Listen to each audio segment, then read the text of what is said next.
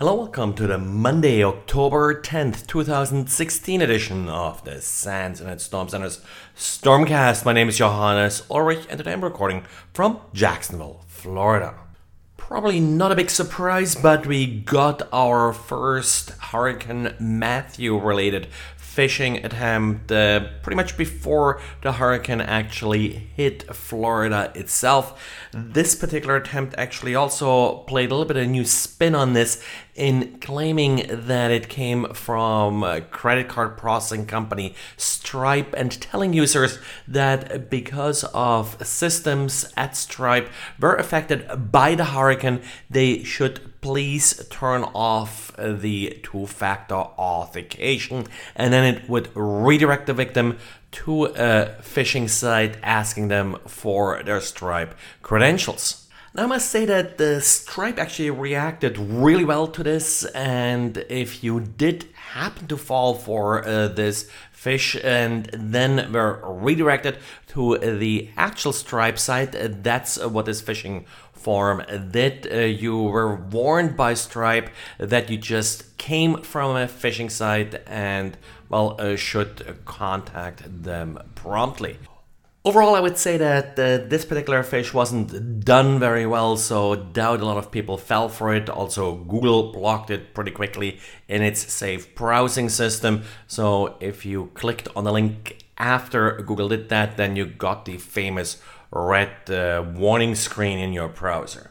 If you see any other phishing attempts or any other scams around this hurricane, please let us know. In the past, we have seen a lot of, for example, fake donation sites and such, but not so much in the last few disasters. I think a lot of the state attorney generals and such went after these fake donation sites very quickly. Usual best practice, of course, is to do not donate to a charity of which you have never heard of before. Donate only to charities you knew of before the disaster struck and charities that you trust in actually doing the right thing with your money. And if as an enterprise you're buying Samsung devices with Android, you have the option to install Knox. Knox is essentially a hardened version or hardening components for Android that you install in order to limit what a user can do on the system. Sadly, whenever you add additional code, there is a chance that you also add additional vulnerabilities. Same is true for Knox.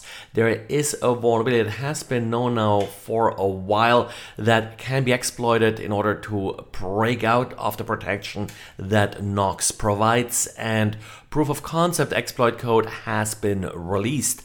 Now, in order to actually successfully exploit this vulnerability, you also need a kernel privilege escalation vulnerability in the standard Android kernel.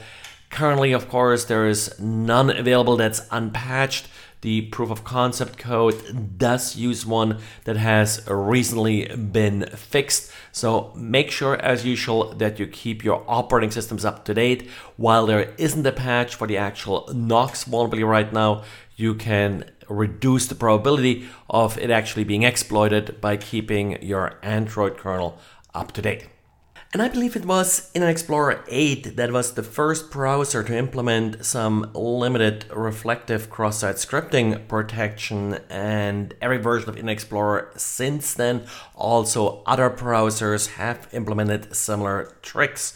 One of the ways to bypass these filters was to use the refer field, which up to now hadn't been inspected by Internet Explorer. Well, it turns out in the latest version of Windows 10, that's Windows 10 Anniversary Update, they did fix that hole in Internet Explorer 11 and Edge, which means that even the referrer field is now inspected and properly escaped by the browser, so a cross-site scripting vulnerability in a web application is more difficult to exploit.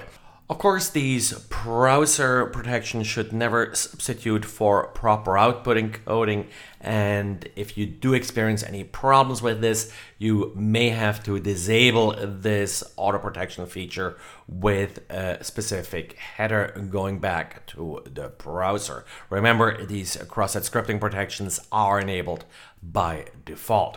Well, that's it for today, so thanks again for listening, and talk to you again tomorrow. Bye.